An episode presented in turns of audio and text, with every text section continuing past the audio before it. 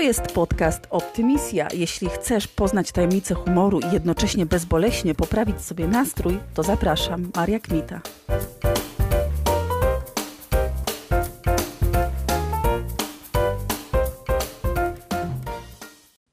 Dlaczego się śmiejemy?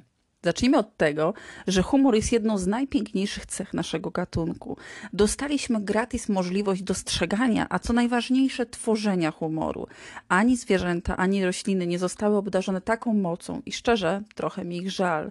Na pytanie, dlaczego się śmiejemy, możemy odpowiedzieć, bo możemy i lubimy.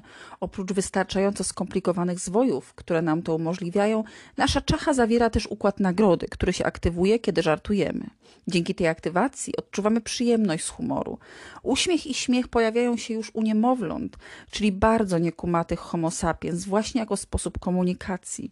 Miesięczne dziecko uśmiecha się, a dziesięciotygodniowy bobas potrafi się już śmiać. Niewerbalny humor pojawia się w naszym życiu więc jeszcze kiedy nawet dobrze nie widzimy. Innym powodem, dla którego się śmiejemy, jest to, że poczucie humoru jest czymś społecznie pożądanym. Czy znacie kogoś, kto przyznałby się do braku poczucia humoru? Oczywiście bardzo odkrywczo też powiem, że śmiejemy się, bo coś nas śmieszy. Naukowcy niestrudzenie pracują nad różnymi teoriami humoru, wymyślili ich ponad 100 i wymyślają dalej. Ja przedstawię tylko trzy główne teorie humoru. Teoria niedorzeczności polega na tym, że humor jest niespodzianką. Oczekujemy jednej rzeczy, a dostajemy coś zupełnie innego w zamian.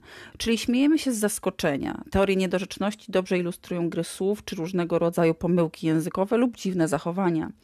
Przykładowe niedorzeczne zachowanie to dziecko, które zaciesza udając, że smarka w szynkę zamiast chusteczkę, albo żul, który w monopolowym kupuje meliskę. Logika i błędy językowe u dzieci też są świetnymi przykładami niedorzeczności. Tutaj kilka cytatów z kolegów mojego syna. W następnej klasie będziemy się uczyć odłamków. Minister to jest ministrant, który ewoluował. Lubię być zwodzony, powiedział Tomek wchodząc do basenu. Druga teoria, która próbuje wyjaśniać, dlaczego się śmiejemy, to teoria ulgi. Teoria ulgi mówi, że śmiejemy się po to, żeby rozładować napięcie.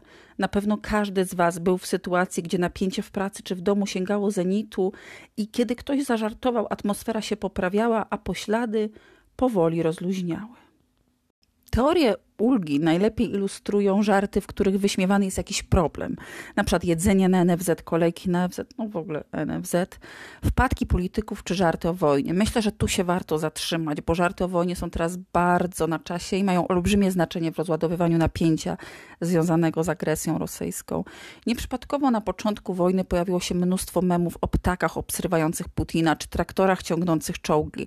Była to próba poradzenia sobie ze stresem niosąca pocieszenie i nadzieję, no i przejęcie choć chwilowo kontroli nad sytuacją, której kontrolować się nie da. Wiadomo, ciężko dorwać Putina, ale już obsrać go ptakami w memie każdy może. Polecam. Trzecia teoria, która tłumaczy, dlaczego się śmiejemy, to teoria wyższości. Według niej śmiejemy się, bo czujemy się lepsi od innych. Humor daje nam satysfakcję i poczucie wyższości. Śmiejemy się z czyjejś głupoty, na przykład żarty o blondynkach, memy o nosaczach, Januszach, Grażynach, Sebach, Karynach.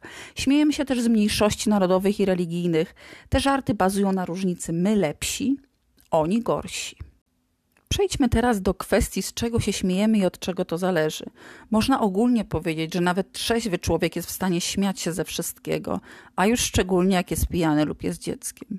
Na to, co nas śmieszy, wpływa między innymi nasz etap rozwoju czy wypity alkohol, który często cofa nas w rozwoju. Wpływają też sytuacja, nastrój, wiedza czy stopień zażyłości z danym ziomkiem. Co do etapu rozwoju, dzieci bawią różne rzeczy, które dla dorosłych nie są śmieszne i vice versa. Dorośli śmieją się z wielu rzeczy, które dla dzieci nie są śmieszne. Jest taka zasada, że śmieszy nas to, co jest dla nas najbardziej aktualne, bieżące. Sprawy kupy, siku czy bąków to są kwestie najbliższe dzieciom w wieku przedszkolnym, bo poznają swoje ciało i fascynują się różnymi rzeczami, które odkrywają. Dorośli śmieją się natomiast z tego, co dotyczy ich etapu życia, czyli praca, rodzicielstwo, problemy zdrowotne po trzydziestce. Dzieci i ludzie trzeźwi inaczej śmieją się niemal ze wszystkiego, bo nie oszukujmy się, są bardziej wyluzowani i nieskrępowani społecznymi normami. Kiedy dzieci dorastają, z jednej strony tracą umiejętność intensywnego zacieszania ze wszystkiego, a z drugiej strony zyskują umiejętność doceniania humoru dotąd niedostępnego, czyli takiego, do którego potrzebna jest większa wiedza, fakty i kontekst, a także obycie społeczne, rozumienie niuansów niewerbalnych, takich jak wymowne spojrzenie czy chrząknięcie. Czyli z jednej strony tracimy luz, który dawał nam możliwość śmiania się z rzucania pilotem do telewizora czy podgrzewania misia w mikrofali, z drugiej strony zyskujemy przepustkę do ironicznych komentarzy czy sarkastycznych aluzji. Dorośli często doświadczają satysfakcji, zrozumienia żartów, które są trudne i niezrozumiałe dla dzieci czy nastolatków. Humor może być takim kodem, który rodzice porozumiewają się przy dzieciach zamiast używania alfabetu Morsa czy racy. Nie można jednoznacznie powiedzieć, jaki typ humoru najbardziej lubią dorośli, bo każdemu może podobać się co innego. Natomiast dorośli przeważnie uważają dziecięcy humor za zbyt prosty. Wolą bardziej wyrafinowane i ostrzejsze żarty. Natomiast od czasu do czasu każdego dorosłego, nawet najbardziej wyrafinowanego, bawi słowo dupa. Ale na to, z czego się śmiejemy, wpływ ma też nastrój.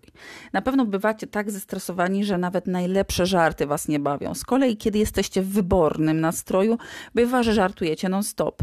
Co ciekawe, pozytywny nastrój zmienia się z wiekiem i ludzie starsi są bardziej pogodni i śmieszy ich więcej rzeczy, czyli warto być starym. Humor jest skomplikowanym tworem. W jednej czasoprzestrzeni może coś nam się wydawać bardzo śmieszne, a w innej zupełnie nieśmieszne. Świetnym przykładem są ogłoszenia matrymonialne z XIX wieku. Typu wdowiec bezdzietny, lat 35, zarabiający rocznie do 600 rubli, życzy sobie ożenić się z panną lub wdową bezdzietną, nie starszą od niego, nieułomną, mającą prawo do szacunku, z posagiem około 5000 rubli, które będą użyte na wzięcie dzierżawy folwarku wtedy bardzo poważne, dziś wydają być się żartem, choć działa to też w drugą stronę. Jakby pokazać naszym babciom dzióbki na Tinderze, pewnie też pomyślałyby, że to żart. Humor jest wielką zagadką z racji swojej subiektywności. Każdego może śmieszyć coś innego. Dla niektórych pewne tematy, tak jak religia czy śmierć, absolutnie nie są tematami do żartów, a są tacy, którzy uwielbiają czarny humor. To, co nas śmieszy, zależy też od kontekstu, w którym się znajdujemy. Często im bardziej doniosła atmosfera i ranga wydarzenia, tym śmieszniejszy dowcip, który przerywa tą nadętą atmosferę. Bywa też tak, że pewne żarty śmieszą tylko w gronie bliskich znajomych czy rodziny. Oni mają jakby większe prawo, żeby nam ostro pojechać. Podsumowując, humor jest przeciekawy, ale i mega skomplikowany. Życzę Wam, abyście zawsze się z czegoś śmiali, niezależnie od wszystkiego. Dziękuję za dziś. Pamiętajcie, cieszcie się życiem każdego dnia. To był podcast Optymisja. Zapraszam do subskrypcji i do odwiedzenia mojej strony na Facebooku.